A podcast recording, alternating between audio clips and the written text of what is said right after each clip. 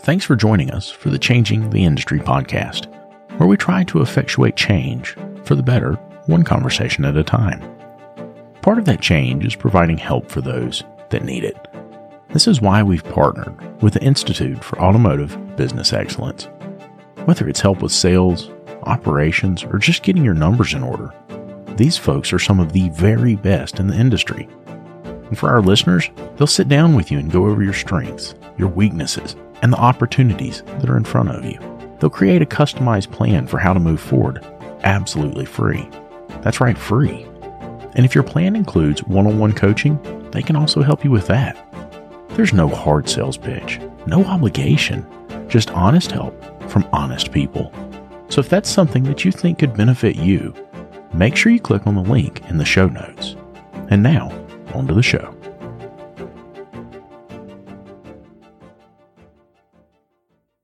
I remember how it used to be. The phone's ringing off the hook. Clients are coming in the front door like crazy, and here comes little technician Timmy. Timmy comes up and he says, Hey, boss, where's my part? Where you want me to go next? What you want me to do? Gosh, Timmy, if I knew, I'd tell you, buddy, but I am covered up. All of that stopped when I found Shop-Ware. With Shop-Ware, you get an industry leading expediter right there in the software. It tells you if your parts are here, where your technician should go next, and how much time they have left to complete the jobs in the day. Go to getshopware.com to learn more. Getshopware.com. Hey, everybody, David here, and welcome to the ASOG podcast. In this episode, Lucas and I sit down with Jill Trotta, the Vice President and General Manager of Industry, Sales, and Certification at RepairPal. We decided to have Jill on in order to navigate a whole host of landmine topics.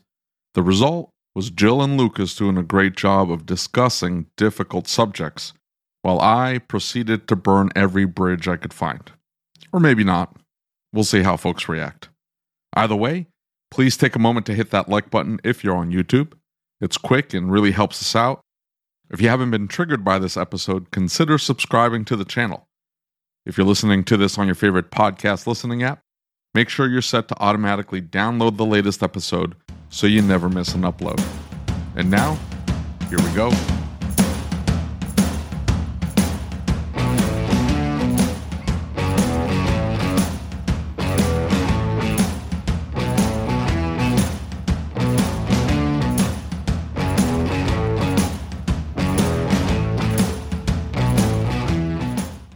Now now I base where I want to move to on the taxes in the area. Oh, So, my uh, like, I gotta- my property taxes are insane. yeah, well, th- there you go. That would discourage me entirely from Yeah. moving. Uh, I, I don't know. Just look at that. I go, what do the sales taxes look like? What do the income taxes look like? What do the property taxes look like? How many things are going to be taxed if I, you know, just do a simple transaction? And you know, it's got to hit so many check boxes. So that pretty much eliminates ninety percent of the country. And I'm I'm like narrowed down to like just two small areas of the entire country that I, that I find acceptable to live in. And other than that, like, Mhm. no, forget it. I'm not moving there. Yeah. Sorry, Lucas. North Carolina doesn't fit the bill. Tennessee, however, I Tennessee I know, is on the list. Yeah, yeah, that's I know a lot of people have moved to Tennessee. Actually, a lot of people from here have moved to Tennessee. there's there's part there listen there's different types of tennessee i promise well you, i mean you've been to my area you know what it's like here um you know within a few miles of here there are places that the sheriff's department says uh yeah um listen if you go up there you're on, You're on your, your own we're own. not going we're good we'll pass um so um you know very diverse crowd in the mountains of North Carolina and Tennessee. We'll just say that, David, you'd fit right in. Yeah. Listen, I need a, a nice big plot of land so I can grow my food, and uh, I need the property taxes to be like Montana. I looked into moving to Montana. I'm like, they don't have like income tax, sales tax. They don't have anything. And I'm like, this is going to be this is paradise. It's out in the mountains. So we got nice, clean mountain air. Nobody lives there, right? Hundreds of miles without anybody uh, to see, and th- they make their all of their money on property taxes. So if you own a large plot of land, you're going to get taxed to death. But Oh, if you don't live, if you rent or whatever, you, I guess you still have to pay for it in the rent. But um, you know, just simple transactions, none of that gets taxed, and your income doesn't get taxed. I think they have a capital gains tax, and that was it. But other than that, you know, So, but th- they got off the list because I do want a fair size plot of land that I can grow some stuff. in, Yeah, and you're kind of well. yeah, I don't want to say weak minded, but you're definitely, you know, I mean, when it comes to tough stuff, I mean, I don't think define uh, tough. okay. Like I'll chop the chicken's head off. I think I can do it. I've never done it before, but I think I can do it. But I know I will. I will be fine. You know, harvesting the eggs and just eating eggs. So if I don't, if I'm Yeah. too squeamish to kill the chicken, I need to be You within can just eat driving distance of a place that I can just drop the chicken off and go, "Hey, uh, this is uh, Mrs. Hen, butcher my chicken. and I need, I yeah, I need it for dinner tonight. Can you take care of it?" And I get back a you know a cleaned up chicken that that I can eat. But even Uh, if I if I can't get to that point, I'll at least have eggs, and then you know whatever I can grow in the ground. Well, I, I do. Uh, well, a you know, you got the whole winter thing, right? It's kind of hard to grow stuff in the ground with three foot of snow on top of it. Secondly, um, you know, y- you know, most of Wyoming and Montana still has like one G, right? They're not even to three G yet. the internet's not great. I don't think you're gonna have a good time. satellite internet, man, satellite internet. Yeah, It's not a thing anymore. Like that was true like five years ago. Now there are satellite choices that have decent speeds. Decent speeds. I mean, it's not like we have five. You better get you a satellite phone too, because that's the only way you're talking. Oh, That's okay, man. and I'm and I'm okay with that. Like, are you kidding me? I was looking into Linux phones. Are you kidding me? Like, I want to be able to just click and nobody can track me. That's what I want. Jill, have you figured out he's he's kind of like Mister Conspiracy Conspiracy Conspiracy No, Theorist? no, over not about conspiracy theory. It's not even a conspiracy. There is a guy sitting in Russia who cannot come back to the U.S. Oh my Okay. goodness. He, he- what are you guys talking about? It's true. This guy sitting in Russia cannot come back to the U.S. because he will be immediately sent to Gitmo. I guess they just closed Gitmo, but he will get immediately sent to whatever the replacement for Gitmo is going to be because he ratted out the NSA. Hey, listen, I just want everybody that's listening to know something very, very important. When you see me make a comment where David is involved and I say, please don't get him started, this is exactly what I'm talking about. This is entirely your It? fault. It's entirely your fault. Er, it's er, and everybody knows who it is. It's Eric Snowden. Yeah. He ratted out the NSA. He they he watched them spying on normal Americans. Like, hey, this is illegal, and he had to escape to to uh to flee prosecution because they were going to throw him in jail for for pointing out a government agency doing something entirely illegal. I, look, I, I think it, Lucas and I have been telling you about PartsTech for a while now and how it gives you access to unlimited parts and tire vendors and direct integration with over 35 shop management systems. And now they've just launched a new referral program. All you have to do is open your PartsTech account, go to My Shop, and click on the Rewards tab. There you'll find your referral URL, which you can share via email, text message, or on your social media. If your referral signs up for a new account and places five orders in the first 30 days, PartsTech will send you a $100 gift card. That's it. Nothing else is needed. Your referrals can get you $100 just for using PartsTech, which by the way, is absolutely free to get started with. So if you're using PartsTech already, start sharing that referral link. And if you haven't signed up for PartsTech yet, what are you waiting for? Click on the link in the description or go to partstech.com forward slash podcast. That's partstech.com forward slash podcast. Hey, one more thing. If you find out that your shop management system doesn't integrate with PartsTech, it's time to upgrade. David and I use what we believe to be the very best system on the market, Shop-Ware. With unmatched features like Parts GP Optimizer and DVX, which is their digital vehicle experience, Shop-Ware really is way more than just a shop management software. With it, you'll be able to create an immersive and interactive experience for your client, setting you apart from everyone else using run-of-the-mill software. Are you ready to upgrade? Click the link in the show notes to get started. I think it speaks volumes that when you've done something that you've made so many people mad, the only safe place is Russia. I mean, good. that That's is a bad. whole different level of I think screwed well, up. he had to he had to go to a country that didn't have um that didn't have an Extradition extradition agreement, yeah, with the U.S. So Venezuela, man. Russia or Venezuela. Venez- But yeah, you- but you're not but going to Venezuela. Like, who wants to eat your pet? like I don't want to go have to chase Fido down to eat, otherwise I starve. Like who, who wants to go live there? Nobody. Listen, So, I mean, the I got to be honest, bro. A couple days might be good. I mean, like What's you that? know, a few days of of starvation. You know, I think me and you both could handle. A few Well, we're days not going to starve being- in a few days, but you know, three months later, we're we're uh, we're having to to elbow some little old lady so we can get our bag of rice. I don't know. I had like bags of rice show up on my porch yesterday that I don't know where they came from. You Don't probably eat shouldn't it. eat them. That's sketchy. I know beans and rice, like several bags of beans and rice just showed up on my porch. I have no idea where they came from. Oh my! That's somebody's goodness. bags of beans and rice. I know. it was supposed to go two straight, two two doors down, and now you've got uh, you got grandma's dinner.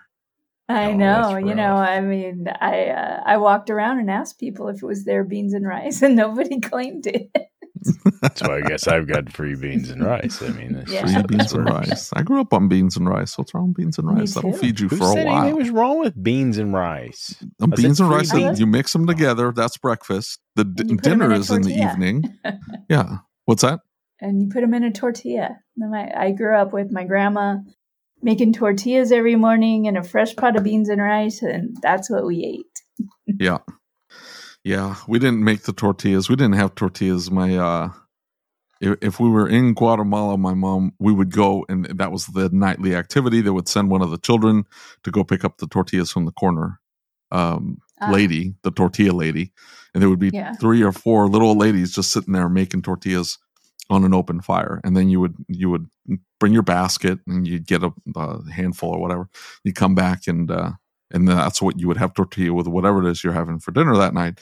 But when we were here in the States, that wasn't a thing. Uh, you didn't get tortillas because there wasn't a corner lady making them, and my mom didn't Ah. make them. So we had just rice and beans.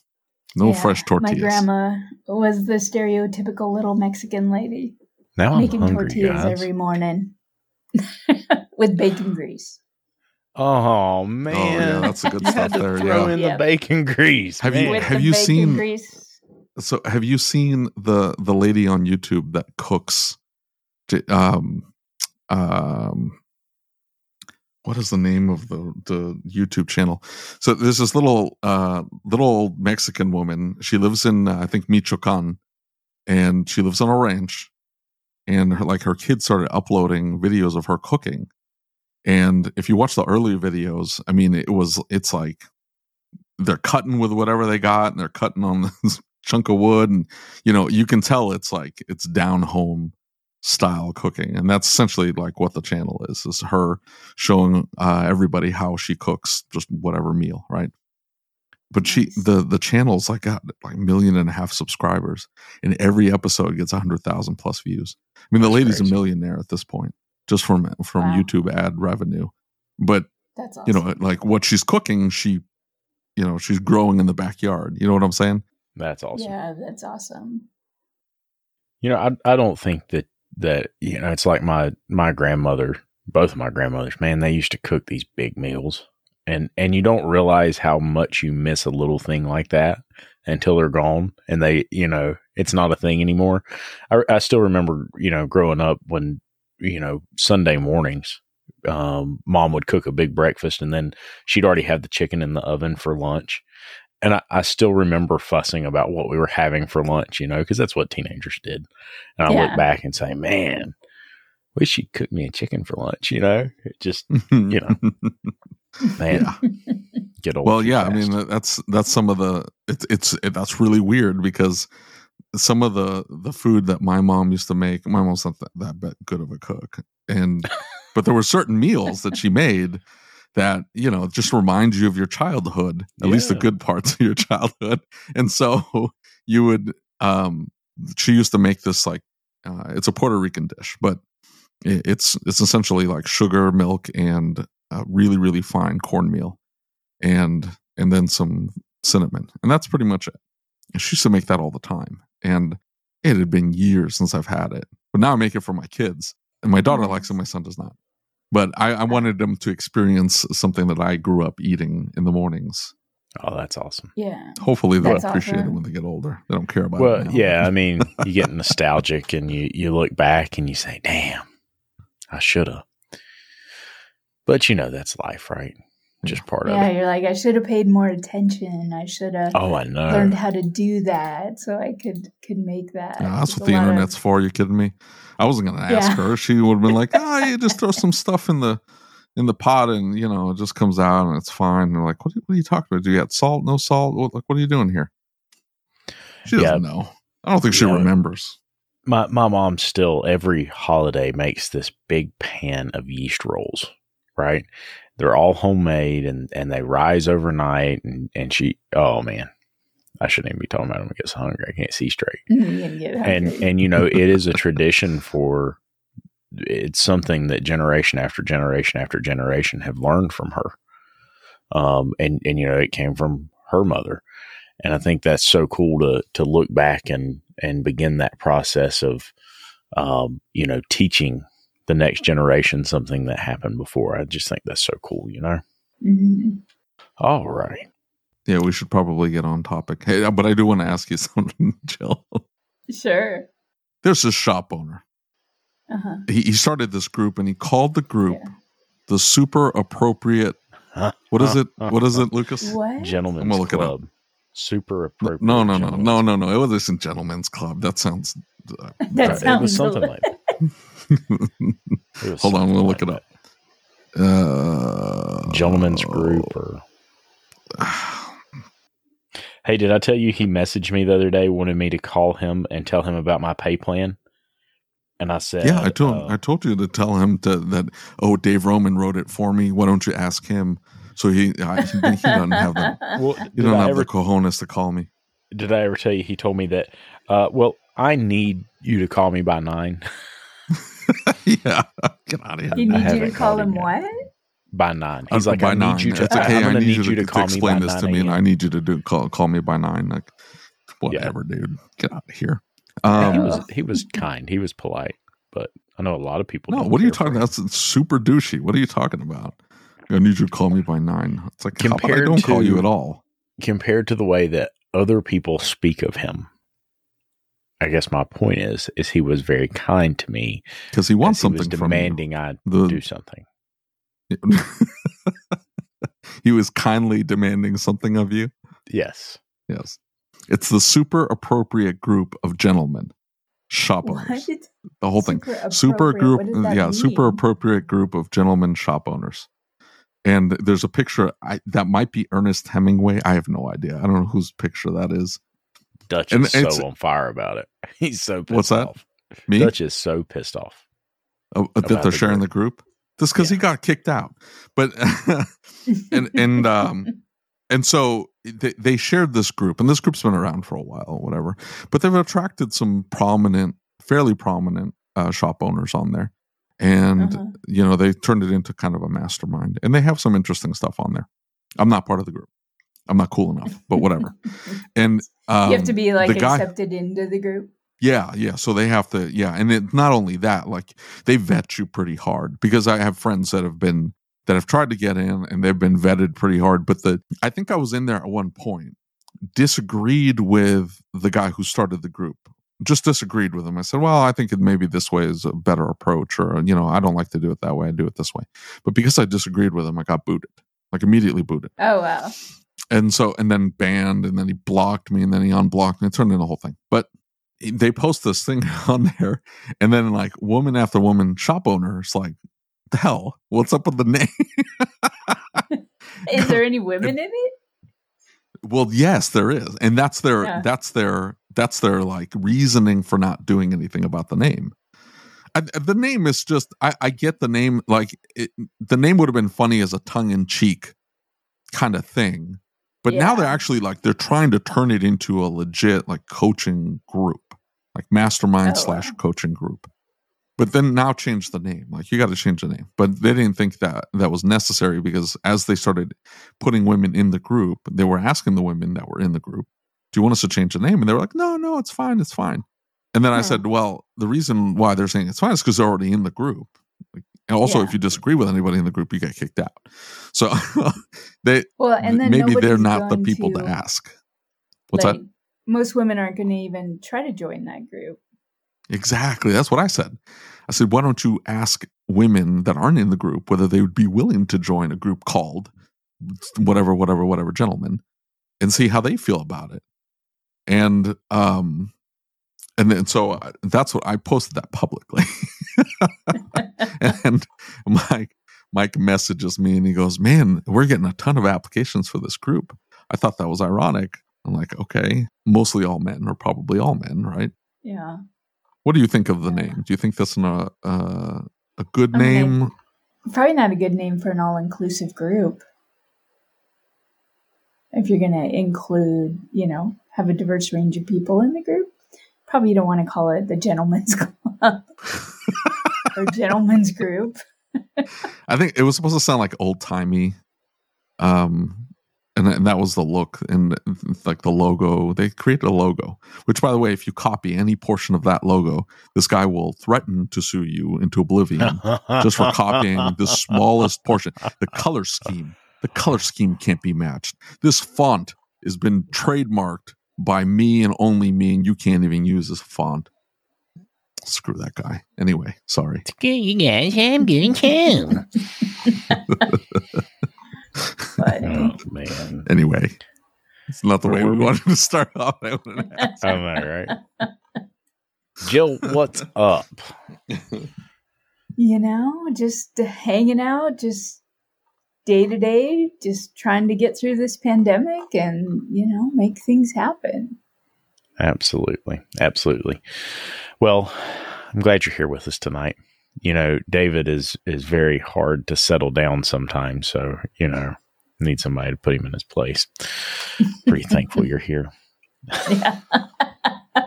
David, what are we talking about? You you what, you you make me do the intro, but you never tell me what we're talking about. What are we talking about, David? Well, we're going to talk about this gentleman's club, and then past Oh, that, all beware.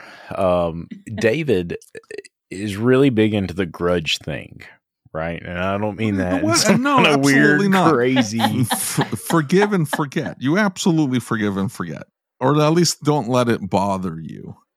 Like don't don't. That's hold not you, bro. like- That's not That's you, I, absolutely me, bro. Look, I, unless um, unless listen, it I'm sorry, that's not the you. guy- under your skin. and things irritate me. I will say that.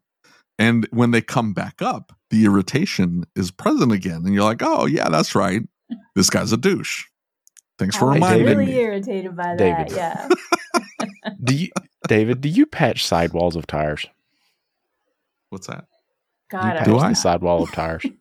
Uh, You plug them. You don't patch them. You plug them. I I had a customer. I had a customer. I have a customer.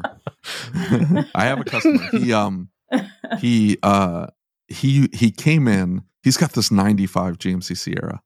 I mean, it is beat to hell, but he loves it. And he still drives it and he put times he, whenever it breaks down, he fixes whatever's wrong with it. He doesn't care. He rides his motorcycle and he's got this GMC pickup, and that's just what he has, and it's whatever. And he uh the, the one of the times he came in was a failed spider injector unit. And not only that, the lower intake had corroded away that it was causing this massive vacuum leak. So it needed a lower intake, that whole aluminum chunk, plus the spider injector, plus all these gaskets and this, that, and the other, aside from whatever the hell else it needed. And we um we get it all fixed. The bill's like two grand or whatever. And I look and he's got like when he brought he dropped it off, he's got like this string of tire plug hanging out the sidewall of his tire and it's holding air and it's like this It's big all terrain tire. And this thing is just like sticking out. And I'm like, hey, what's up with this tire plug? And he's like, yeah, I had a hole in the side of it. And so I plugged it. It's holding air. And I'm like, you know, that's not, that's not safe. And he goes, yeah, I don't have money for tires. I got to drop two grand here on this injector thing. I'm like, okay, you should get that fixed as soon as you can, though.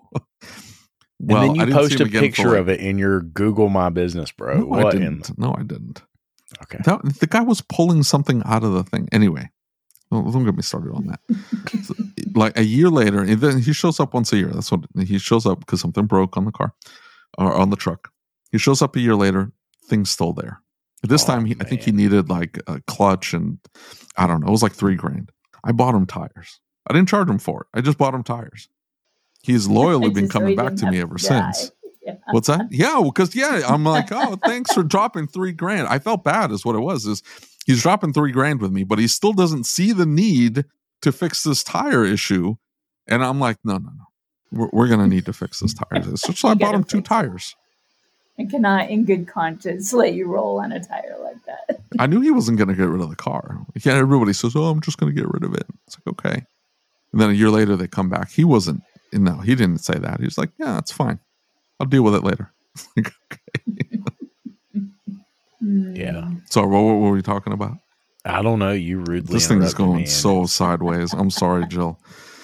I, listen, I, I, you didn't even tell me what we were talking about. So I, We were supposed to speak, talk about diversity. We and Jill and I had this fantastic conversation about diversity in the industry, and and, and she's like, "What do they need to talk about and inclusivity and making people comfortable with the shopping experience uh, at your store because it is very easy to make people feel slighted by even if they're seemingly innocent reactions but you need to at least be conscious about it and be a little bit more aware and Yeah. do your best to to make people feel welcome Yeah. do i have the gist right Yeah, totally. And, you know, not make assumptions right up front and be comfortable with asking questions, you know, about how people maybe want to be addressed, about their relationships, um,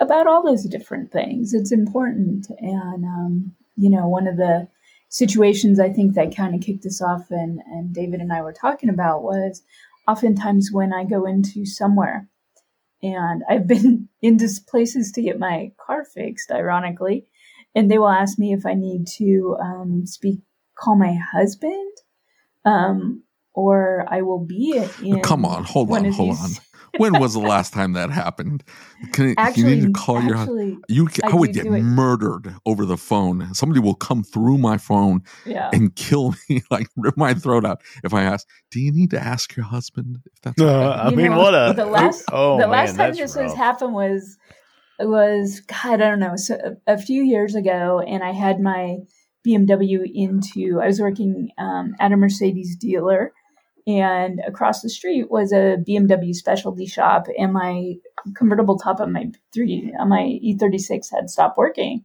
so I took it over there to get it fixed, and it needed some of the little sensors and things, and it was going to be a bunch of money, and uh, I the guy knew that I worked.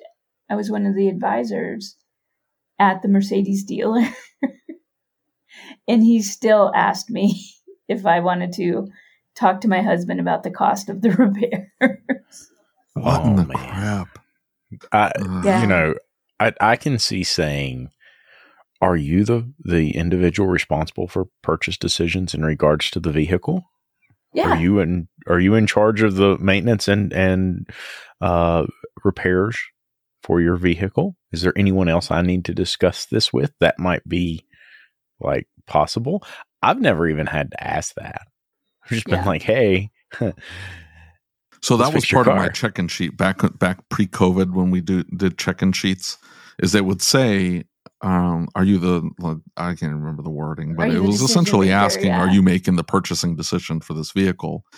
Uh, Mhm. if not, write down who I need to talk to because you know if it's a college student and I need to talk to mom and dad about it, they need to write that down so I can. Mhm. I don't have to so you repeat know myself. right person. Yeah. Uh, and, and whoever needs to get the spiel needs to get the spiel, but just write down who needs to get the spiel.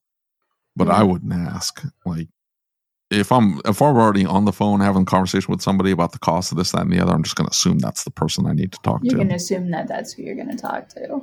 You know, in a lot of cases, um, like when I one of the big things, like I'll I'll go into a place with my wife, and they don't automatically assume that that is my wife. They will assume that that is my sister. They will sometimes, because she is a bit younger than me, assume ask if that is my daughter.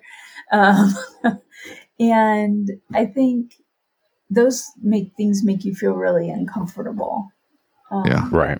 Right. when you go into places because you don't feel like when you go in there that you're seen for who you are um, as a person and you end up having to explain or in most cases it's just like whatever. Um, you know maybe you won't go back. But those are really good opportunities because if you create a welcoming environment in your shop for a diverse group of people you will get a level of loyalty from those from those people you know if you if you have a, a you know a gay or lesbian couple come in and you you know acknowledge their relationship or that they will feel comfortable coming back to you. And they will use your shop. You know we have businesses and restaurants and things in town that we use all the time because when we go there we feel comfortable and i think Right. you know that's that's super important um, you know especially in this day and age So what what is it that makes it comfortable? I guess that's my like curiosity in this because I've walked into so we have like a very heavy uh, Mexican population here in Kansas City. Like there's a there's a certain part of Kansas City, Kansas that is you know the signs are in Spanish and everybody in the store speaks Spanish and uh, like I am 100% Hispanic, um, but I look white.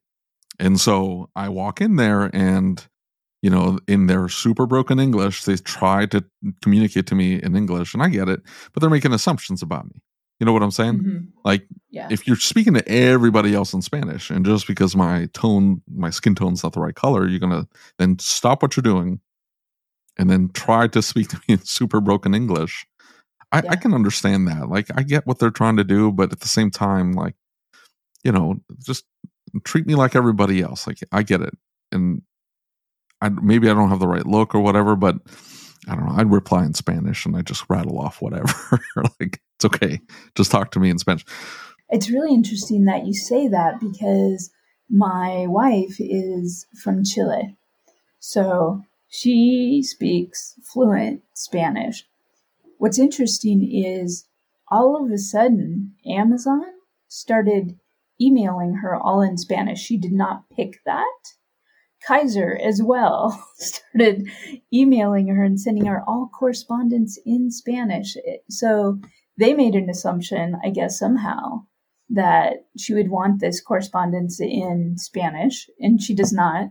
Um, and, you know, it's things like that. Like, there's not an agreement about that. So, and, I, and I guess that's my question: is how do you even broach the the the issue? I have a customer who's who's uh, like Mexican. Like his name is Joe Mhm. Padilla. He's 100 percent Mexican. yeah. He speaks perfect English and perfect Spanish. Now, he's one of he he like served in the Marines. He's he considers himself 100% American and therefore he speaks English. Don't address him in Mhm. Spanish. He does not appreciate it. He won't reply to you in Spanish. He wants you to speak to him in English and only in Mhm. English. That's just the way Yeah. he is. And I can understand think- that. I I go ahead. I think just asking people, like, You think? yeah, That's uncomfortable to me. Like I don't know. Like You if you walked like, in with your you- with your wife Yeah. and and like I just wouldn't bring up a situation like I would avoid saying something that would make the assumption that that person is your sister, your cousin, your Yeah. wife, whatever. Like I am not going Mhm. to say anything that even broaches the issue because I, don't know. Yeah, I'm not you- yeah, comfortable asking because I don't Yeah, I don't want to make assumptions either. Like so yes, you're uh, also not going to make that assumption, you know. And I'm okay. Like in certain situations, people will ask, you know, and I'm okay with that. Like, is this, you know, is this your partner? And a lot of times in those situations, especially if I'm building a relationship with the business, I will bring it up. And I will just say, hey, this is my wife, and she might be picking things up for me. So, you know, you might want to put it Yeah, that would make things so much easier for me. you know, to kind of just put it out there. Um, But, but, then you were talking when we talked on the phone, you were even Yeah. talking about the reaction. Because if you came in and you said, "Hey, this is my wife, so and so," and she might be picking it up later on, it's like okay, Yeah. fine. Like I, I don't have to make assumption. I don't have to ask, and like it's whatever, right? Yeah. We'll just carry on. But you said you you were even talking about when you have to mention that this is your wife, people Yeah. would give you a, like a strange reaction, be like, "What? Oh, Mhm. okay." Yeah, and sometimes it's like, oh, you know, and you can tell by their initial reaction, like that they are shocked. Because one of the things about like my wife and I is, um, people mostly in California and in, they they assume they will assume that I am a lesbian, and which is totally fine. Um, but like my wife, we always she's undercover, so she has to come out to just about everybody um, that doesn't know her, just because in terms of her appearance, she doesn't. She just appears just to be, you know, she doesn't appear gay. If there's a way to appear gay these days, you know, you never know. So, you know, it there, there's a lot of nuances to it. I'm older. I, you know, we live in California, but I can tell you from the traveling that I do with RepairPal, I've been in some very uncomfortable situations through the. South, through the Carolinas. Um, Yeah, Lucas. Where- Yeah.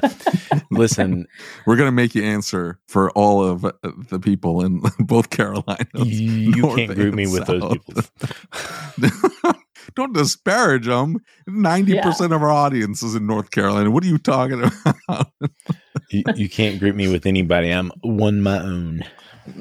yeah and you know i think i think the big thing is that you, there's there's diversity everywhere so there's you know gay people trans people there's women there's everywhere. And making your shop a really inclusive place and not making huge assumptions and and accepting people for where they're at will get you more business and, and create a loyal customer base. Well, you know, look, so I, I'm going to bring up something that my wife always tells me. And she's like, You don't ask the questions I would have asked, right? You Yeah. didn't ask this, and you didn't ask what color their dog was, and you didn't, you know, the, those aren't my things, right? I, you know, I, I'm kind of like, Hey, tell me about your car. yeah uh, I, I don't go into the in-depth conversations. You know my wife, Yeah.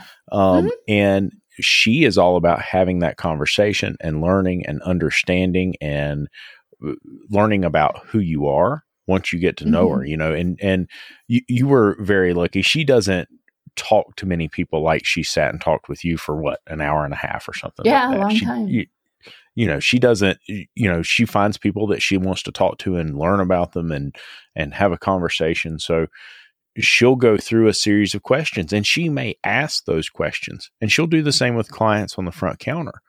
From her, it doesn't come across as prying or trying to figure out, you know, why why are you this? Why are you that? Mhm. It comes across as I'm trying to learn about you Yeah. right? Whereas for me personally, you know, you know, kind of how I come across it is that look, I love everybody, right? I mean, Yeah. 100% straight up, no BS, no fluff. Like I, I genuinely believe if, if we can all just try and get along, right? I'm, Yeah. I, I want the best for everybody. I understand there's people out there that they're not interested in that concept. They're not interested in this kind of like neutral, just, you know, live your own life, go your own way, do what you want to do as long as what you do Mhm. isn't directly affecting me, Yeah. then it's really none of my business. It doesn't mean that I have to live your life for you, you know? Yeah. And Yeah. I think that that you know it it scares me in some senses because I don't want someone to come into my facility and think because I didn't ask that I was uncomfortable with it or I was this that or the other in regards to that. Mm-hmm. However, in the same respect, I want them to know that it doesn't matter what their personal choices are. I care about them. I want what's best for them. I want what's best for their automobile. And you want Right, their so car I think that happy comes off, so they though. can like. What's that? Do what? I didn't hear what you said, David. No, I was going to rattle on. No, what, what did you say first? you go first. Yeah, I mean, you know, it's it's it's tough, and you, one of the things that I, that you've said that I really like is like you know, kind of accepting people for where they're at, and realizing like you know, we all want to be happy, and you know, life, liberty, and the pursuit of happiness. Um, Absolutely. is is important. And as long as like what makes that what makes you happy and and what your you know how you live your life isn't like adversely affecting how i live mine i will defend you to be able to live it however you want to live it. Like um, one of the things i really appreciate about david is that you know i'm I am from Oakland, California. My grandmother was an illegal alien. She came here illegally. My my wife is a green card holder. You know, I live in Oakland, which is arguably probably the most liberal town in the country. You know, but so we with David, we've had some really good com- like back and forth in on Facebook and and call them arguments. you it's know, okay. yeah, well, you know, but you know, there's there's a respect there, and I think in a lot of, especially this last year, like there's a lack of respect for each other and how we live our lives, and that that's really hard, and you know, especially in an industry where there is, you know, there's some diversity, but there's not a lot of diversity in the industry there's not a lot of women in the industry. There's not a lot of, um, you know, diverse races in the industry. And, um, you know, going forward, like, how do we make it a more welcoming place for everybody? There's a tech shortage. So, you Yeah. know, there's a, a tech shortage. There's a shortage of people in the industry. So, why?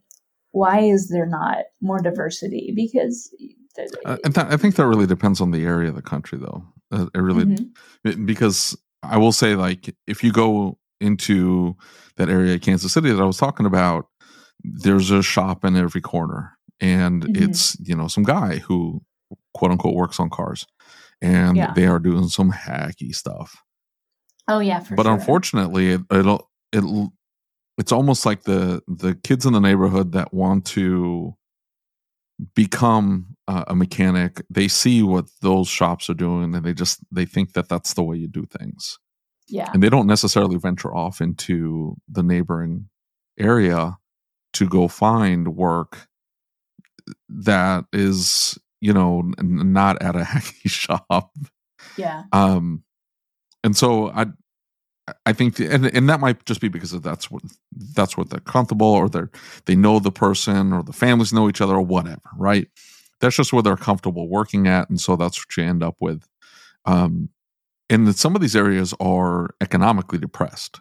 Like the, these Mhm. are poor areas and so the shops aren't they're not charging the top uh, um, labor rate.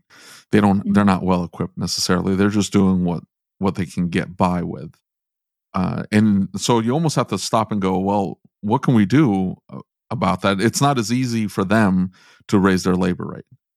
Yeah, because their neighborhood is, can't afford it. Like that's just Mhm. not what they can do. These aren't taj mahal buildings. These are like old gas stations and i mean there's just several neighborhoods in kansas city where you just drive through and you see shop after shop after shop and little And they're- wall. Yeah, what's yeah they look like hole in the walls and they're probably operated like holes in the walls and they're probably not making a lot of money and their technicians aren't getting paid that well and you know just everything that we talk about being problems in the industry are present in these areas Mhm. I, I don't know what to do to fix it. You know what i'm saying? Like th- they're from the neighborhood they live in the neighborhood their shop is in the neighborhood it's not like they're going to get up and go well i'm going to go to the to the richie richie side richie rich side of town and open up shop there and double my labor rate. That's not what they're going to do. I mean, they're just Mhm. going to run their business as best they can. But at the same time, we're we're getting to the point in the industry where they may not be able to continue their business without Yeah. you know getting tooling up without increasing their their expenditure on training and so they're in a really precarious situation and i don't know Yeah. what to do to help them if they can be helped i, I don't know i mean that's No, that's really really- difficult You know, it's really interesting that you say that because, you know, at RepairPal, we have areas of the country where we have gaps in our coverage. Um, like El Paso, um, Texas is one of them. Um, Greenfield, I think Greenfield, North Carolina was another one. So, in an attempt to meet shops in those areas, um, I have been boots on the ground there many times in these smaller areas. And, And you see the particularly like El reality. Mhm, you see the reality. Like in El Paso, we, we now have a couple shops in that area, but we probably, I think in, in a, in a week long visit, I visited about 30 shops in the area and sat down and talked to the shop owners and tried to figure out, you know, how to get them to raise their standards, how to get them to get involved with training to make sure that they have the right training and the right tools and equipment, even offering to provide them with some of those resources um, so that, you know, we could have coverage for our, our various partners. And a lot of them, you know, were not interested in that. And their labor rates were very low. And I think, you know, in a matter of time, those shops are going to be obsolete. They're just not going to be able to keep up with the technology. They're not going to be able to work on those cars. And a lot of the quote diversity is in those shops. So it's it's how do you bring those shops and get them to raise their training to a level, um, you know, that they're going to be successful in five, ten years from now. yeah and that's almost and that that's a conundrum right in five to ten years they may be obsolete in, in Mhm. unable completely to work on vehicles that are in their neighborhood these will be 10 year old vehicles at that point and they're going to have a certain level of technology and they just haven't tooled up and they haven't trained for it and they just you know they don't have a you know they're just releasing the the 1234 into the atmosphere and trying to refill it and maybe they buy a machine and then they realize oh crap every vehicle through here has got a 134 mix in there and we're going to have to charge a ton of money. And i mean i didn't i don't know Yeah. yeah. So, I don't mean, know, it's- but it's like, it's a nice ideal i think to say that we need to bring in more diversity but uh, it's it's difficult to say how it can actually be done yeah. I mean, I think one of the ways is, is tar- there's not auto shops in many schools anymore. And the trades have really been you, like put at like kind of I don't really know how to say this, but it's like not what people want to do.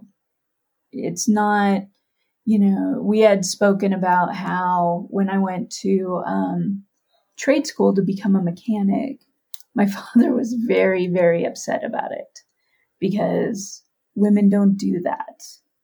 And he didn't see it as a field. He was like, he, one of his things was, one, you'll never be accepted, and two, you'll never make any money. Now, both of those things in the long term turned out to not be true um, at all. Um, but I think that's the overall feeling of the trades. And how do we rehab that reputation? How do we get schools to open up auto shop programs in the school and fund them with current equipment and present that to students, to the diverse range of students that are in schools now as a viable option. You know, everybody wants to code, everybody wants to do data science, all these very sexy careers. Um, but how do you get people to go into the trades and make it Right. friendly for them? Well, and- and- specifically from those areas that we're talking about. I- Mhm. From all areas though and and you know it's like um for instance I, I- jill i think you even met bridget but you've talked to bridget a number of times huh. Yeah. um and and you know i'm going to tell you right now we we've actually recorded something about it in the past bridget is a phenomenal technician and a phenomenal apprentice a phenomenal worker she's a real Mhm. asset to our business um and one of the things that we discovered through having bridget work for us um is that the primary reason that those young ladies in the um, whether it's the automotive class or whether it's another skilled trade class in the high school or the college, the main reason they don't continue is they're never given opportunity. And, you know, one of the things that I have seen, and we've talked about this, you know, we've got a new young lady who's going to come on as an apprentice. And I got a call saying, Hey, we just want to make sure you have an opening because we don't know if anybody else in the area would be receptive to this. And I'm like, What are you talking about? Well, she's a girl. Are you effing kidding me? Why wouldn't you want to hire somebody that's Mhm. productive like that? Why wouldn't you want to give them that opportunity? Why would you So give a think- crap what their bits were? Yeah. Yeah, I mean, it, it What difference does it makes make? zero difference to me. Uh, well, I mean, here's the situation: is the one thing we do have to watch in our shop is our guys become extremely protective of Bridget, and I think Mhm. you see that somebody commented on a post that had her picture in it a while back and had something derogatory to say, Yeah. and and I had to have counseling hour with three technicians saying, "Listen, people are going to say what they're going to say. We don't have to respond to that. That's their business. They can believe what they want to believe. We know better. It's cool. Chill out. We don't have to go find out where he lives. I promise it'll be fine. You know." we don't need to go Um, knock on his door. exactly and and you know i i think that that it it does not make a difference like david said what the bits are right yeah. human being right? And I, I think as a society if we were to get to the point that we recognized each other as human beings first recognize we mm-hmm. all have things going on we all have different beliefs. You know my daddy told me when i was little son worry about living your life first. And i've i've that's always stuck with me. And i spent a number of years worrying and stressing and and frustrated and you know anxiety causing anger causing situations because other people weren't doing what i thought they should be doing in any given scenario. Mhm. and i'm going to tell you what my life got significantly better when i listened to my daddy and started living my own life instead of worrying about everybody else's. I'm going to do me. They can do them. Doesn't matter whether i agree with it or not. That's their business. I appreciate them i love them i care about them i want what's best for them and that's the end of it Yeah. and I just don't think that you know, and and as we began to have some of these conversations within some of the groups and and some of the Facebook pages where these things were being talked about, I did not realize there were quite the number of people who would stand up and say, "I can't believe you would allow that." Mhm. Uh, what? Well, I would kick them right out my front door. Uh, uh, I mean, I think this last year has shown a lot. yeah. You know, a lot of where people are at, a lot about what people value. Yeah. And and it really it's been wonderful in some ways and really disheartening in other ways.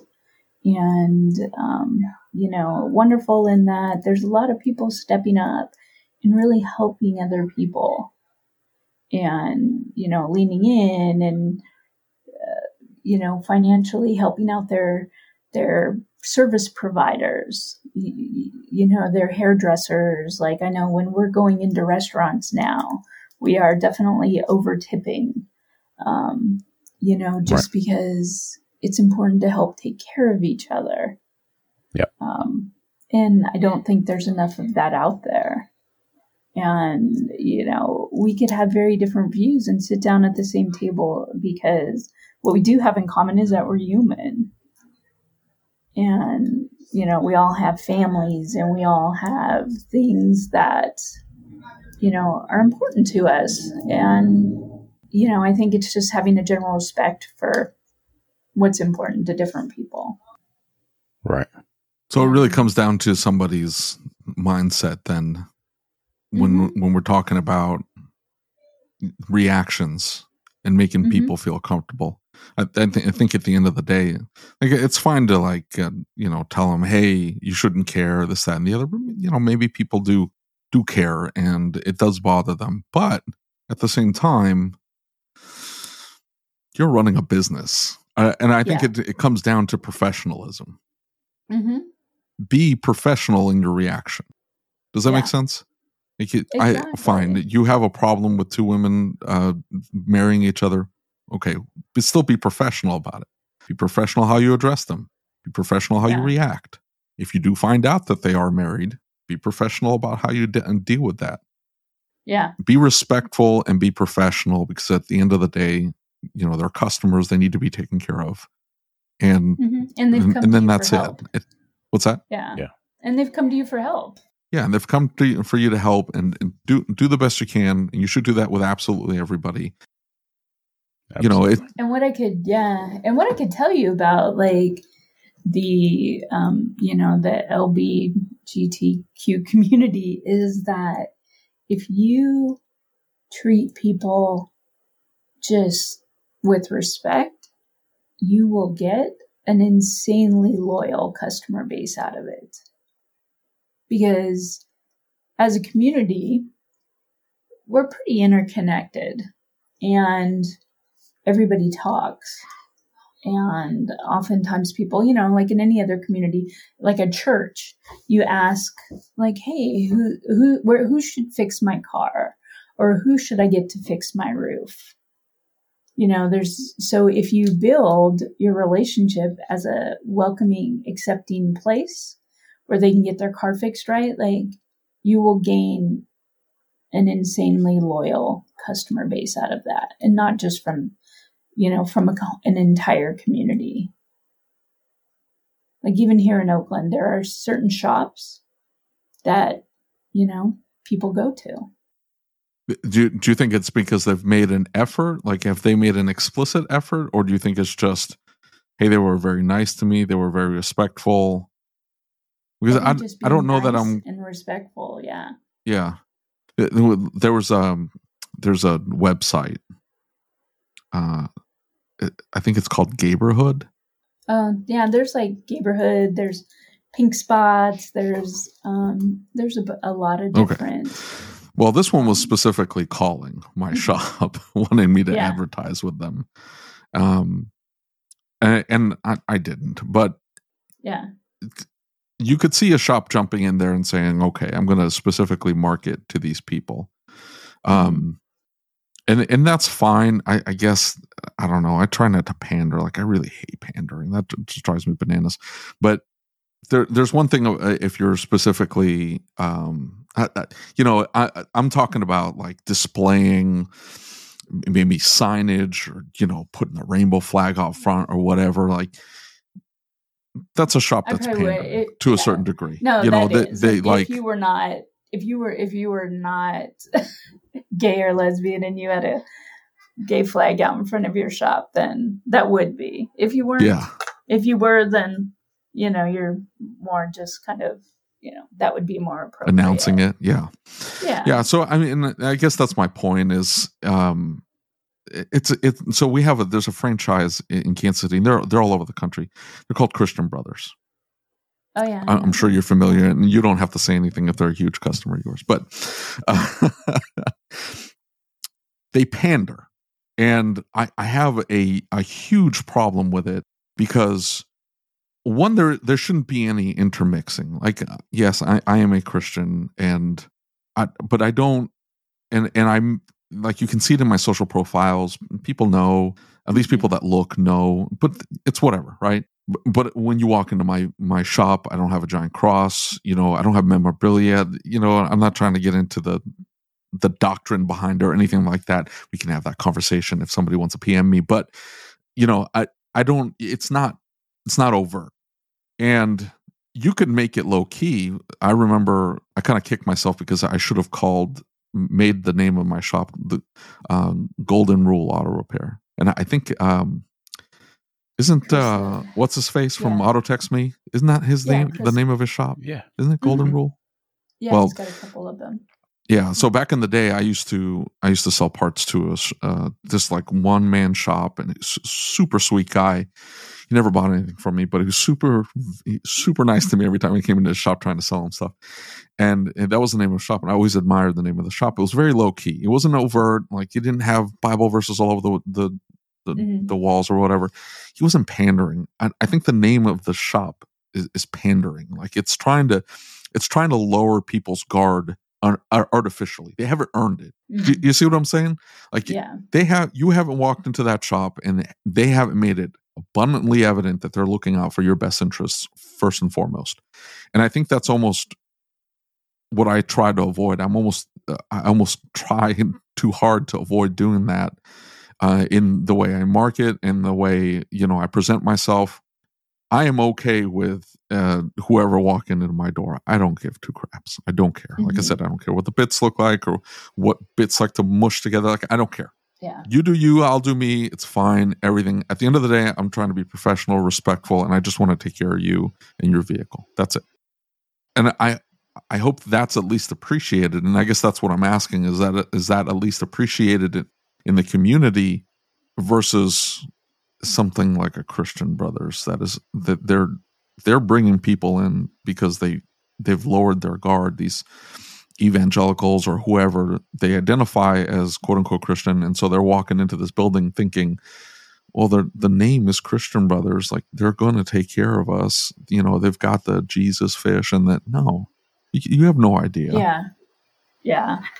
I mean, it's hard to say. Like, I usually, when I look for places, I, I will sometimes, um, especially if I'm traveling, I will look at like a guide um, that, you know, Which was- guides? I would like to know which ones they advertised. Just yeah. but just especially when I get out of my own neighborhood and, and out of my own state, basically, just when I'm traveling, I will look because I do have concerns at times about my safety in certain areas. And especially if we're going on a vacation or something like that, um, I will look and we will research certain areas to make sure that we're going to be comfortable there. Um, so that's kind of a an added added layer. And in turn, you know, if I'm going to have service people in my house, if if I'm going to take my car somewhere, um, you know, I will do a certain amount of research to make sure. Um, Is it enough to mark yourself that you're accepting on Google? Did you see that Google, so. like my business, added that? oh no, I haven't even seen that. That's interesting. Yeah. So yeah. I mean, I would think, yeah. So you could But sort. who wouldn't check yeah. that? I mean, other than people that don't check their mind Google. No, I think that we some go. people No, wouldn't. I need to make sure I leave that as a no. yeah i mean i think i think that a lot of people wouldn't check that and that's fine and i think that's actually a good thing so that way when you you know when you go in what, what Yeah. you're looking at and that they're looking for certain you know a certain type of clientele I, I think they were trying to like appeal to that, or at least uh, not appeal. That, that isn't the right word. We're trying to speak to the sixty percent because you're going to have the twenty percent that are either like they're they're going to be very accepting of it, or they're part of the community or whatever, and then you're going to have the Mhm. twenty percent that are just they they don't want them in there. They don't want to. They don't want to see Yeah. it. They don't want to hear about it. They're just uncomfortable with the whole thing, right? They're they're intolerant of it at, at, at all levels yeah and but you then you have everybody in the middle and that's why i was talking about reactions being professional and respectful in the way you Mhm. react to things and don't be surprised if two women come in and they're married you know yeah be understanding be respectful and, and just be conscious of it and know hey i, I shouldn't make a face or i got to be very careful about how i react to that because i don't i don't want to come off as the even if it's innocent i don't want to come off as Yeah. disrespectful or weirded out or anything like that i don't want to make them uncomfortable so i need to be very mm-hmm. I have to be very deliberate about my reaction. And I, I don't think a lot of people put a lot of thought into it. And, I, and that's really why mm-hmm. we wanted to have you on is, is just you could at least speak to I don't come back to a place if they make me feel weird Yeah. just because I'm standing next to my wife. Does that make sense? Exactly. No, and that's exactly it. It's just, you know, making people feel comfortable and not making assumptions. And, um, and also once they are, um, once you are aware, you know, then, you know, in, in a normal situation, like if you acknowledge it, you know, like if I'm picking up something, like if I drop my car off and and you know that my wife usually picks it up, you know, just addressing, hey, is your wife going to pick it up? When I had my shop, I would make those notes in my computer about, you know, who was married to who and who the spouse was and and make, you know, just some basic notes so when people came in that you were you- you had a better idea about who you were were working with. So let me ask a question. There's an added layer of complexity here. Right. So, as business owners, it's one thing for us to say that, right? Mhm. But we have staff and we have that service advisor on the front counter who may feel differently. We have that technician who may feel differently. We talk about being inclusive in the shops. We talk about um, making sure our workforce is diverse. How do we, as owners, create an environment? You know, it, I want to be careful how I say this. If Yeah. if someone believes they don't want to to associate with something like that, it bothers them. My belief is that's your choice. Your feelings are your feelings, and you should probably distance yourself from that situation, right? Because Yeah. I don't need any trouble in the shop. If if you can't control your mouth and you can't control um, an attitude, and we don't have that problem here, right? Mhm. But how do we as owners approach this when it comes to having, you know, a, a staff member who may not be open to this, may not be open to serving a client with respect and dignity? Um, how do we how do we go about that? I mean, what I I know how I would handle it. How would you handle it if you had a shop? What would you do? Well, I think it's important that the culture of the shop is set by the owner, right? So in your shop, you have a inclusive environment. You know, you have women at the counter, you have women women technicians, and you create this environment in your shop. And if somebody doesn't, you know, match that, how how you feel, and or not even necessarily how you feel, but if somebody's going to have a problem working with a diverse clientele and that's what you have in your shop, then it's probably not a good fit for your shop. Right. And if somebody's just a loose cannon, I mean, like, Yeah, it's the loose cannons you gotta worry about. Yeah, It's the ones that if you have a spout off at the mouth. in- exactly. If you have a woman working in your shop and the guys there and you're the guys aren't going to be able to control what they're saying, you know, to a woman at the counter, that's going to make your employees, um, you know, uh, uncomfortable. So you have to just, you know, a lot of it is about fit. Do, are the, are they a cultural fit for your shop? Right. Well, you know that adds a, a an even more aggressive layer of complexity. Tech shortage. Um, you know, we we we Well, find look that, is you know, ourselves. exactly like, why there's- we need more it's women coaching, in the though. industry, right? right. Yeah. Yeah. Well, yeah, I- I'm okay with that. It, it's just if you've got somebody in the shop, and look, I, I've got somebody in the shop that if you have the wrong political bumper sticker on the on the vehicle, he starts to you know spout off at the mouth. Which David, you don't need to you don't need to extract yourself from the situation. You can admit no, it's you. It's okay. I just I just told Yeah. you, like I said, it's like I don't care. I don't care. I don't. I don't. I may not agree with it, and it might bother me. it's Li- whatever. listen, if if you if you were to get a video of David's shop, you would you would watch him walk by the back of a car, looking at that sticker, saying, "I don't care, I don't care, I don't care, I don't care, I don't care, I don't care." Well, Making I- a see it, circle behind it. Yeah. yeah, I'm, I'm, uh, you're right, but I have to communicate that with my my tech too, Yeah. because you know he'll throw a hissy fit and be like, "What does it matter? Who cares? It's just a vehicle. They're Like, just paying. ignore your the sticker." dollar. Yeah. Get their money. Get the money. Yeah, just just take care of it like it's anything else. It doesn't matter. It doesn't matter. And you know, uh, one of the things that we had talked about in our conversation, David, was the women in the industry and why aren't there more women in the industry? And that was so that was one that was one of the things that prompted um, you know this Yeah. this podcast.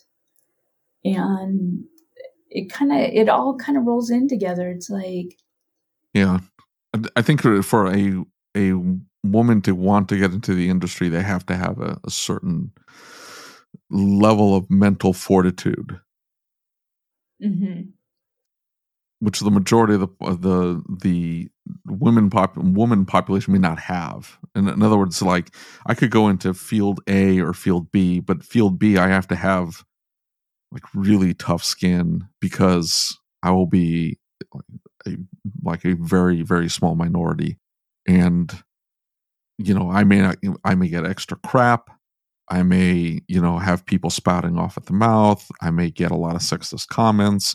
I may get a lot of innuendo thrown at me. And they have to almost be okay coming into the industry knowing that that's going to end up hitting them. Where if they go to field a they don't have to put up with any of that garbage.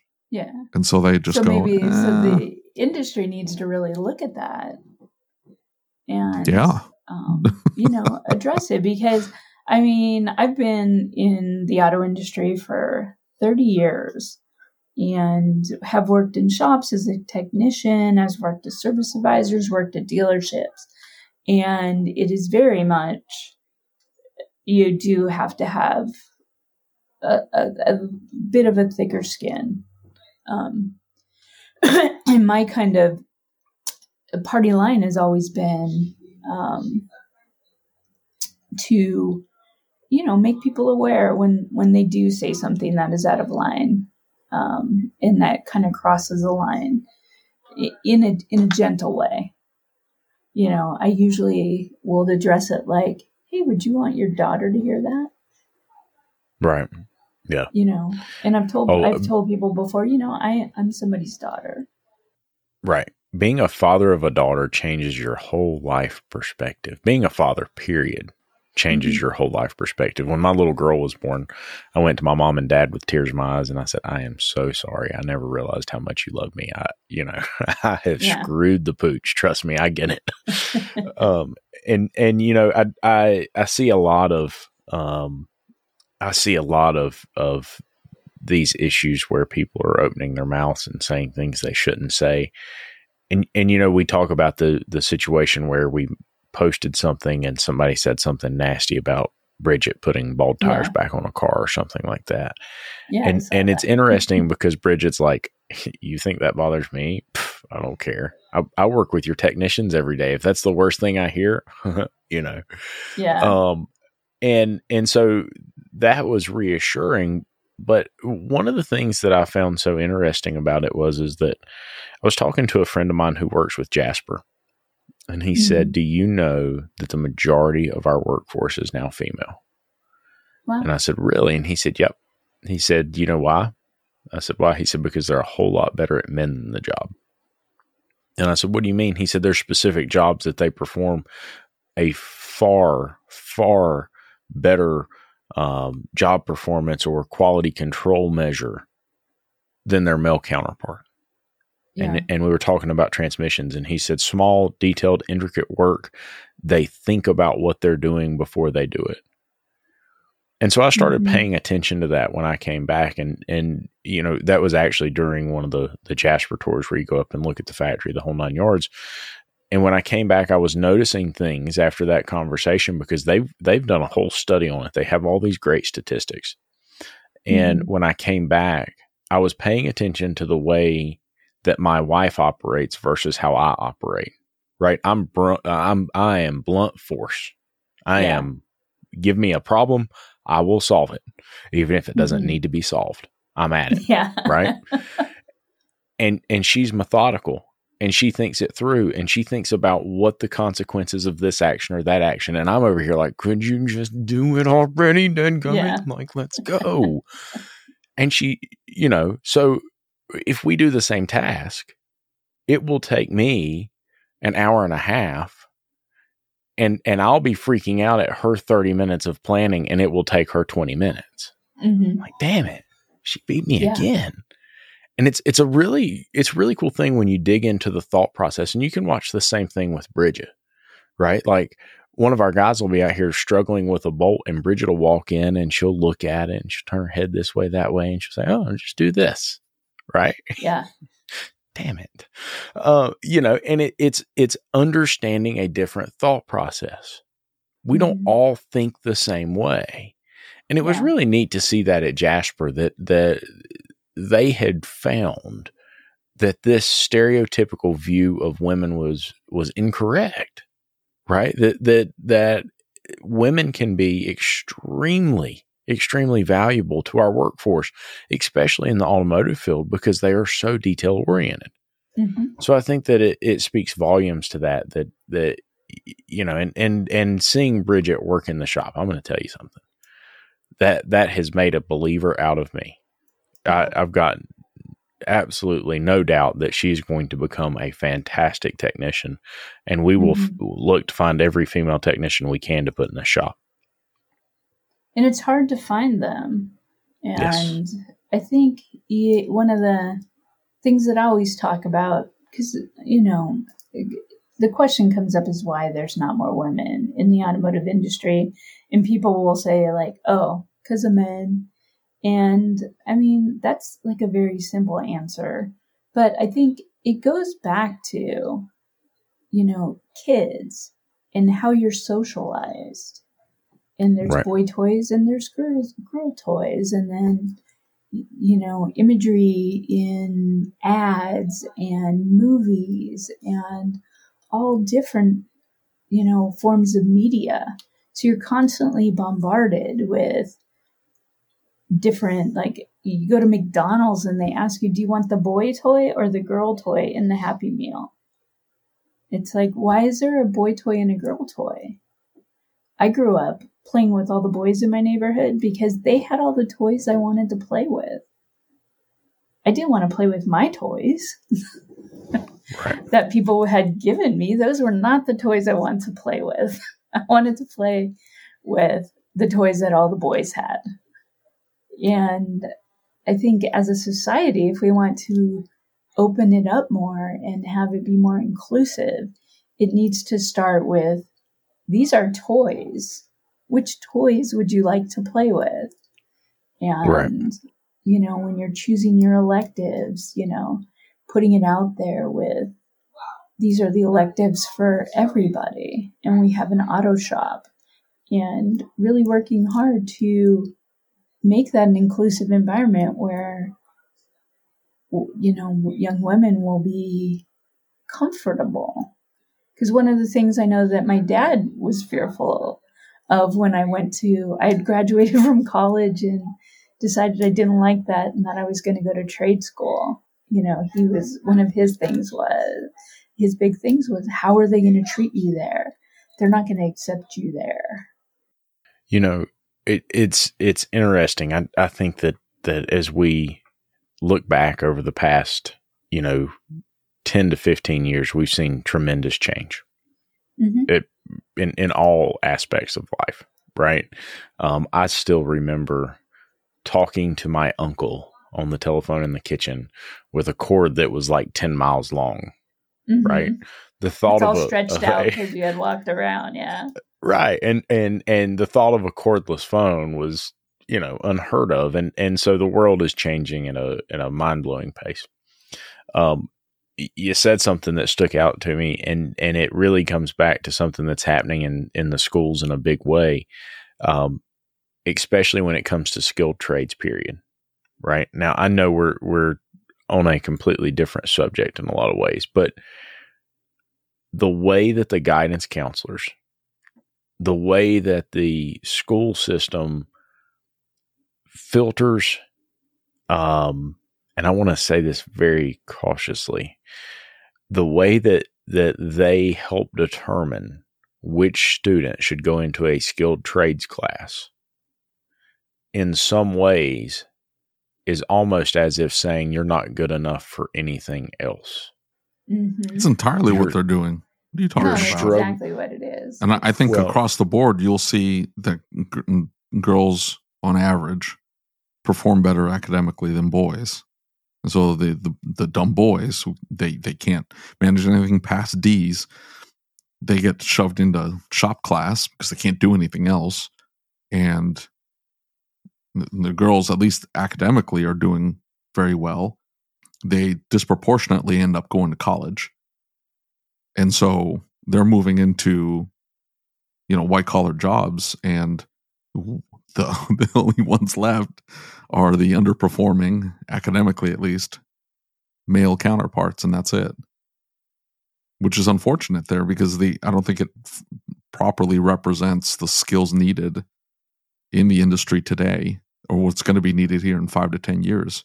You're going to need a, a very intelligent person meticulous person like you were you were talking about lucas.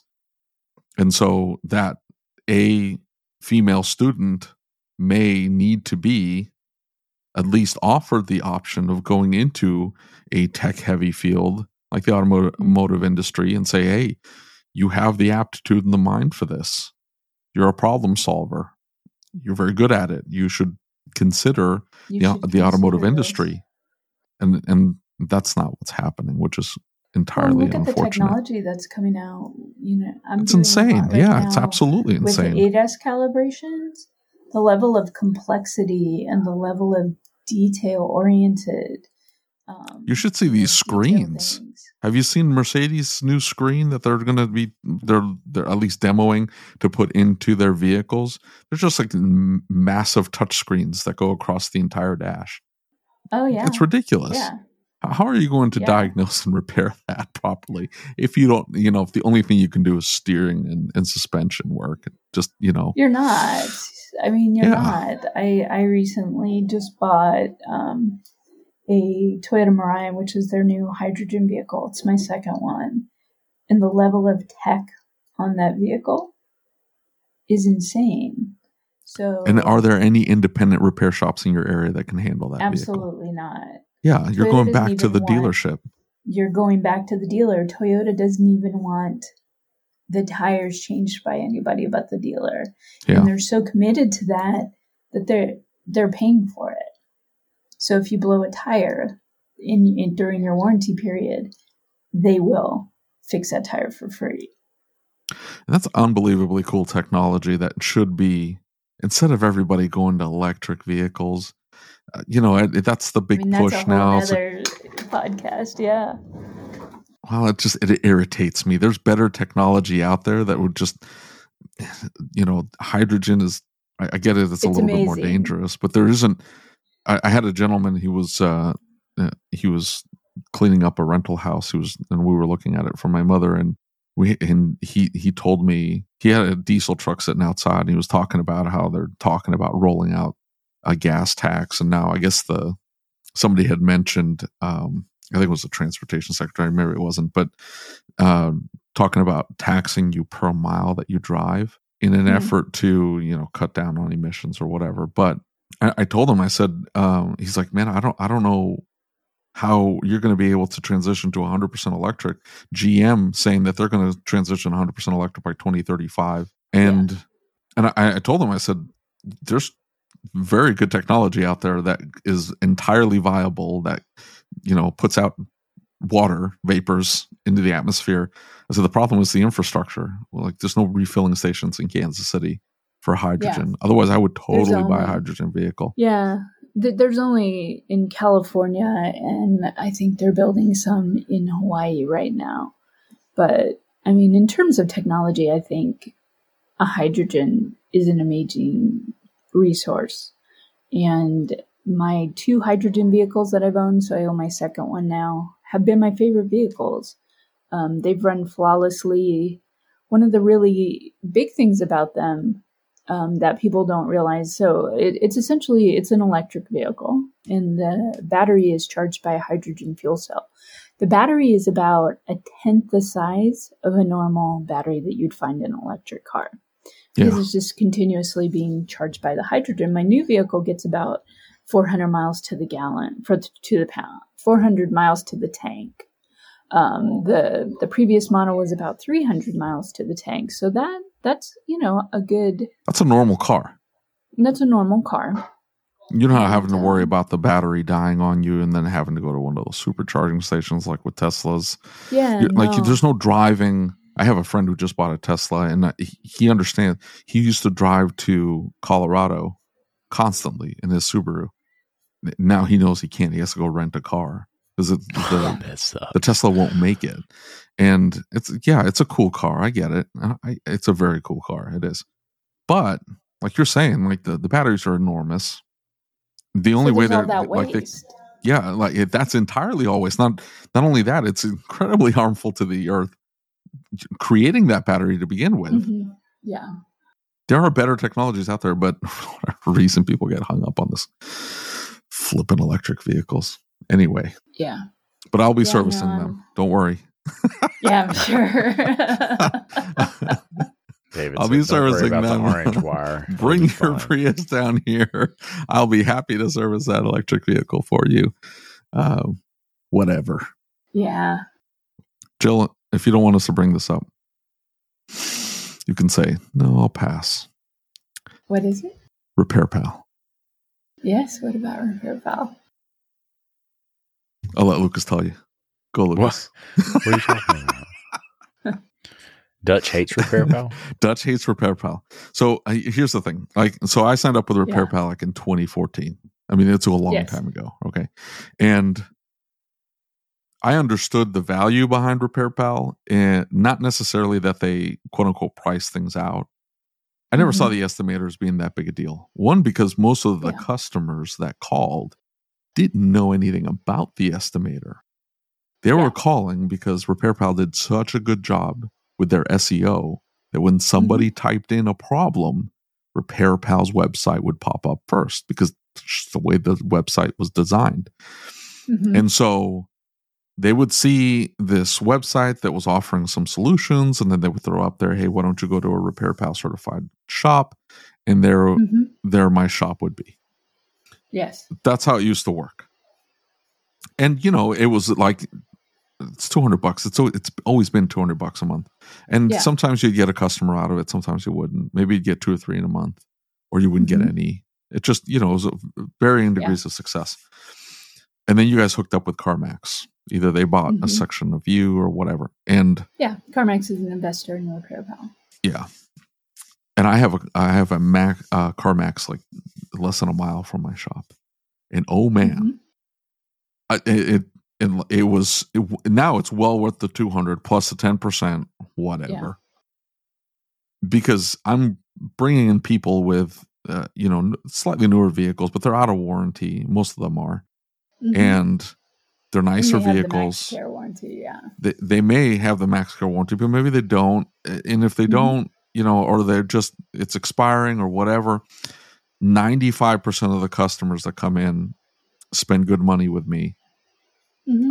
70% of them are repeat customers and they keep Yeah. coming back again and again and again past past hey th- this is past the initial repair this is Yeah. like they're coming in for oil changes they're coming in for regular services brakes things that are not covered by MaxCare and once the warranty uh, runs out you know it they still come in They still come as your customer. Yeah. yeah they're they're good customers I- i find it incredibly valuable and i understand everybody's like um problem with the the way like you have to you have to do the diagnostic work first and then uh, and, then you have to call in with a problem and you might end up having to eat the diag or you have to make the customer pay for the diag and deal, that's all dealing with the warranty company and i get that Yeah. I'm okay with it. but there are a lot of shops that are not. And Mm. they get really irritated with the billing system. and, and they think that, oh, they're robbing me because I'm not paying Yeah. attention to it. One, I don't know why you wouldn't be paying attention to it. But two, like they think, I don't know, there's a lot of misconceptions and there are a lot of dissenters. And I'm not trying Yeah. to, I, I'll, I'll side on repair. I try to defend them online. I do. Yeah. But there are I those I that are, do you know, not. It depends on where you want to get business and and how. It- It's not even that though, Jill. They're saying that Yeah. they're that like you take somebody like Dutch, who is like very anti RepairPal. He thinks they're that RepairPal is ruining the industry, or at least Mhm. helping helping to ruin the industry. Um, Well, a lot of people maybe have, because- issues like with the estimator. Um, well, yeah, Dutch is um is unique, but he brings up well, you know, this like, article from like the the the the person that started RepairPal when Oh, they God, they yeah. initially created it. They talked about how you know shops there are shops out there cheating people and well, we're going you to know, put a stop to it and this that and the other. And I'm like, yeah, you know what? They've changed. That, that's not. I don't see that as being the way that they are. I mean, But let me now speak for, to you. What do you think? We're we're for customers who in the re- to help them with the repair and carrying of their car, but we're also for the shops that are invested in doing those things right. So when RepairPal first started, so I've been at RepairPal eight years, um, and when we first started uh, in 2007, it was just the estimator, and they built the estimator, and the estimator at that point was all hand built, and that was a product that they put out there for consumers. Shortly after that, there was a leadership change, and um, we the estimator was still there, and then we created the certified shop network, and that was built out of just asking people like, "Hey, David, if your daughter was in San Francisco and her car broke down, where would you tell her to go?" Yeah. And most shop owners at that point said, "I don't know." And then they asked, then asked the question, "So what would you look for in a shop to send your daughter to?" And Yeah. they still didn't know. So over the initial auto team at RepairPal came up with a criteria for shops that involves it's basic stuff. Are you up to date on your training? Do you have the right tools and equipment? And do you treat your customers well? Those are like the tenements of of our program. It's just are you a shop that's invested in doing it right? And then, you know, we we do have incredible SEO. that's you know, I thought that was the big appeal at the beginning because you know it you're, was at the uh, beginning. Yeah, I was a small beginning. shop and I didn't have the money or the the presence to rank locally. But if I was a cer- RepairPal certified shop, I could rank you know, along with Repair and Pal. yeah, and that's still an important part is the SEO that we drive. Um, but it, we get about during normal times we get about six million site visitors a month. During COVID, we actually have gotten in the four million um, range per month. So you know we convert that traffic and send it to shops, but you know as we grew as a company, we we pivoted a little bit and created the partner platform. So what we've done is we've created a three-sided marketplace where you have consumers, you have shops, and you have partners. And we partner with the partners, right? With CarMax, with USAA, with Verizon Wireless. Now these are big partners that you know as as an individual shop owner you don't really have a way to make a relationship with those big entities but those big Yeah. entities control a lot of people you know CarMax with their MaxCare warranty and CarMax is it, they do have service centers but their primary objective is to sell cars and to recondition cars for um, To resell for them, yeah. Yeah. not to do consumer facing auto repair. So that's why they send them to our shops because I don't know if you've ever bought a car from CarMax, but it's a pretty good experience. There's no negotiation. They treat you really well. You know, they lay out the different options. You can buy the warranties. It's not a super hard sell. It's a good Yeah. experience. And in 2016, they came to RepairPal because they wanted to stop sending a ton of work to franchise dealers. Because if a car goes to a franchise dealer, then Yeah, that makes the sense. They're going to lose gonna that customer. Yeah. they're going to lose that com- customer, right? Yeah. So if they keep them in a good quality independent, then Who doesn't sell they're- cars? Like, they're I, I'm not who selling doesn't cars. Sell cars. Yeah, Yeah. who doesn't sell cars? Then they can, you know, retain those customers hopefully as as their own. And then during that time when they were vetting our network, because at the at the time, and I think now we have the largest network of of um, independent shops that's not a franchise that we Mhm. don't, you know, kind of have like a franchise light or or it's hard to you know it's it's hard to um, describe but you know we have an audience of these shops that we've vetted that do a good job and that we're comfortable sending um, customers to so CarMax vetted us for a couple of years and then decided to invest so they've invested in us and, and they're committed to making the partnership work and it's working really, really well. The NPS, which is the Net Promoter Score, um, and our average shop in our network has a net NPS of in the 70s, which is really high. But through our partner programs, our, our Net Promoter Score is in the 80s. So it really proves to them that our shops do care and our shops do treat customers well. Yeah. And we also have, you know, we've put together internal support team. So, you know, you brought up um, the issue of the warranty company. If you, as a RepairPal shop, have an issue with the warranty company, you can call our in-house support team, and we'll we'll help mitigate that situation. We will be Yeah. the neutral third party in the middle and help. And, And I've never, I, I think I've had to use it once, but you almost have a little bit of weight you can push back on the warranty company. You know what I'm saying? Mhm. I think the warranty company, for the most part, is decently fair. Mhm. um, you know, and it depends on which ones. Like we we have over forty partners. well, I'm talking about the CarMax ones.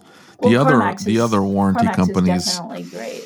I think my issue with with the and poor Lucas doesn't want to get involved in any of this here, but um, the my issue with some of these other warranty companies, Car- CarMax sells their warranty in a very specific fashion.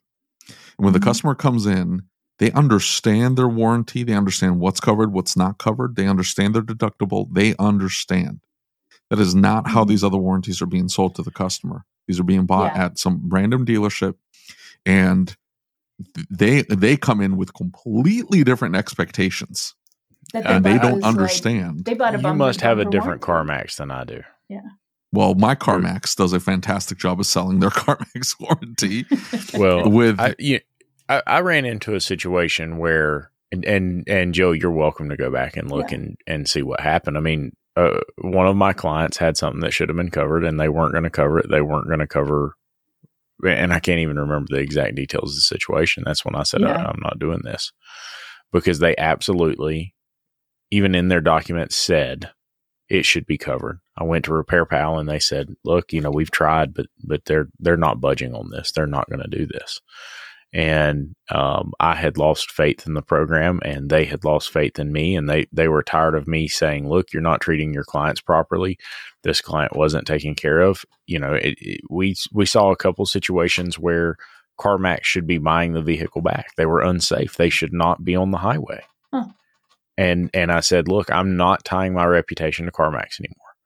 And Yeah. and I'm going to tell you what, since we we cut ties now, it may just be the CarMax that's here locally. Um, and and we we had seven situations in our time that we were with RepairPal that someone from that CarMax called and said, hey, uh, can we just keep this between us and and we'll just we'll just pay you. What? yeah. Oh wow, We'll just- that's interesting. yeah. No, We'll- I've we'll never. just I've pay actually, you- Yeah, but don't don't turn this in on the warranty. We, we there there was a misunderstanding. We we don't tell the client, but we're just going to take care of this. And That's that a poorly happens run six or seven times. CarMax. That, Yeah. like, I- I'm not saying this it isn't, CarMax but- that we have up here at our near our shop is enormous, and they sell so many cars. I've never, I've, I haven't ran into a vehicle that's come in that's been just a it shouldn't have been sold. I have a lot of used vehicles that are recently sold that shouldn't have been sold. At least not presented to the customer the way it was presented, because you know they walked in thinking they they have a good car. I just bought it, and, then, and the Yeah, things that's really interesting because I've been in and out of huge CarMax production facilities, and the way in which they run the cars through is so incredibly efficient, and the things that they look at, like it's all consistent and efficient, and it's it's a pretty like strict line about what they fix. Um, Right, yeah. and what they consider, you know, to be something. And I, my, I send everybody like, you want to buy a used car, you should go to CarMax. Right. Um, because you know now they have their 30 day love your car guarantee, so they'll take Yeah. the car back in 30 days. They'll they do those things. So uh, it, maybe it's just the CarMax in your area. Um, which I have ran into situations where, like my, I remember in in one particular instance, we used to redact our our prices because they would agree to, I'm going to pay you hundred dollars for that part, and it's like, okay, well, if I can find that part, if you know my price was eighty, but I can find it for sixty, and I can make the extra twenty bucks. You know, what do you care? You agreed to hundred bucks, you pay me my hundred bucks, and let's just move on. And I get on the phone with this guy, and he was just, I mean, he was giving me the runaround. And I'm like, dude, are you either paying me or we're not? What are we doing here? Why do you have me on the phone for more than two minutes on this? and he's like, well, I just wanted to let you know that we would normally not accept this, but because you are a CarMax, uh, you're a MaxCare shop, uh, we're going to go ahead and pay this. I'm like, okay, why did you have to tell me that? Like, what difference would it have made that I didn't need to know any of that? I, I don't care that you wouldn't have paid me. Normally, I wouldn't be calling you. But because we're a MaxCare warranty shop, I'm calling you to t- have this thing handled. Just handle it. You know, and I'm not picking on the warranty company. It was just this Yeah. one individual. I Um, think it's like you know, it's like anything else. Sometimes you get an individual, you because it's not CarMax administered. There's warranty administrators um, Yeah. in the industry. You know, it's, um, the warranty group is a huge one. They do a lot of administration for the warranties. And what we do you guys keep an advisory at- board We do. We have a of like um, shop owners? Mm-hmm. Yeah. We, we Mouthy ones? a- yeah. There. Yeah. Hey, listen, I've got there a, I've got a guy's some, uh, telephone number. yeah. there are some uh, yeah yeah we we have quite a we have a, a group um they get- that internally when we partner with different people or we have questions or we want to know things we'll send it out to this group and There, they must be, they must not be giving you like good feedback here because, like, it's some there was an email that recently rolled out a repair. But I want you guys had partnered with like five or six new partners, so there were new groups, Mhm. And some of these were warranty companies, and some of these weren't warranty companies. I remember that they had strange names, and they were just you know a lot of some of these were they sounded like startups or whatever, but the value that they thought they were bringing to the interaction to the to the relationship to the transaction sounded very anti shop owner like Hmm. It was uh, it was a little too heavy on the pro consumer with Mhm. and with undertones that we know you're screwing people so we're stepping in to help and Mhm. it, it got to the point and it, it was so egregious and this is why i'm pointing it out that shop owners were screenshotting the email and posting it up in the shop owner forums Mhm. and then it turned into a let's dump on RepairPal yeah because of the email and the verbiage that was used and that's why i'm asking do you guys have an advisory that should have been vetted because i guarantee we you like if that had gone out to me i would have been very Mhm. clear to you this does not sound like it's a win-win for the shop and Yeah. RepairPal and the consumer like this looks like you're going to cut into it into your profitability you're going to cut into you know your processes your systems with the hope Mhm. of gaining a customer and you know take take our crumbs pleb and enjoy it that's what it looked like and these shop owners did not uh, look favorably on this email Yeah. Um, no, I think I know. I know what you're referring to. Um, but so I, I do. yeah. So in terms of that, what Sorry, we do internally, no, it's okay. I, I, there's been a lot of talk about this particular thing.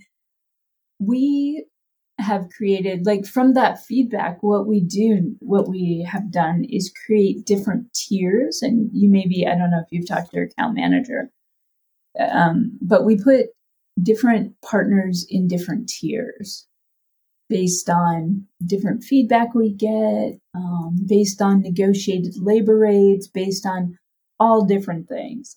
And then we make all of our partnerships optional.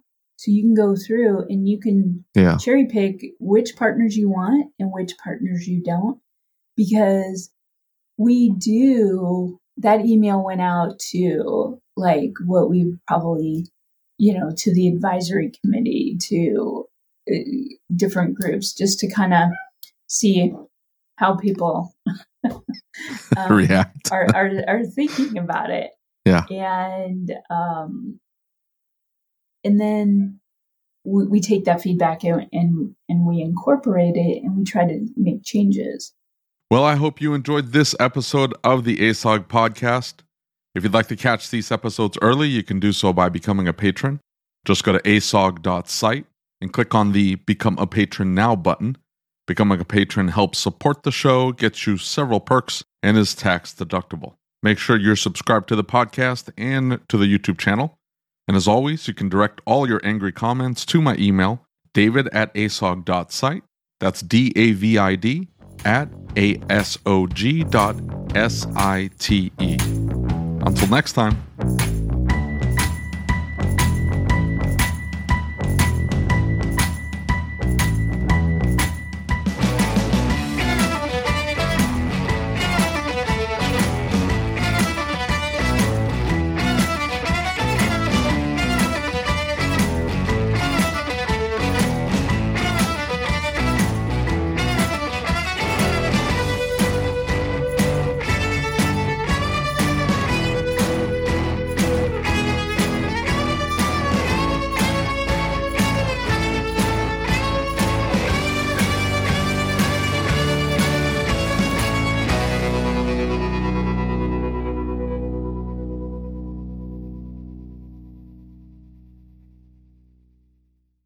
Hope you enjoyed this episode of the ASOG podcast. Before I let you go, I need to ask you a question. Are you using the best innovative shop management system in the country? If you doubt that you are, why are you making your life harder? Shop-Ware stays one step ahead of everyone else by bringing a clean, easy to use program unlike anything else on the market. Go to getshopware.com and see what I mean today. That's getshopware.com. Check it out. Thank you for listening to the Changing the Industry podcast. If you enjoyed the show, do us a favor and leave us a review on your favorite podcast player. And don't forget to set it to automatically download the latest episode. Our efforts with this podcast, the YouTube channel, and the Facebook group wouldn't be possible without the support of our awesome sponsors. So please take a moment, check them out by clicking on the links in the show notes.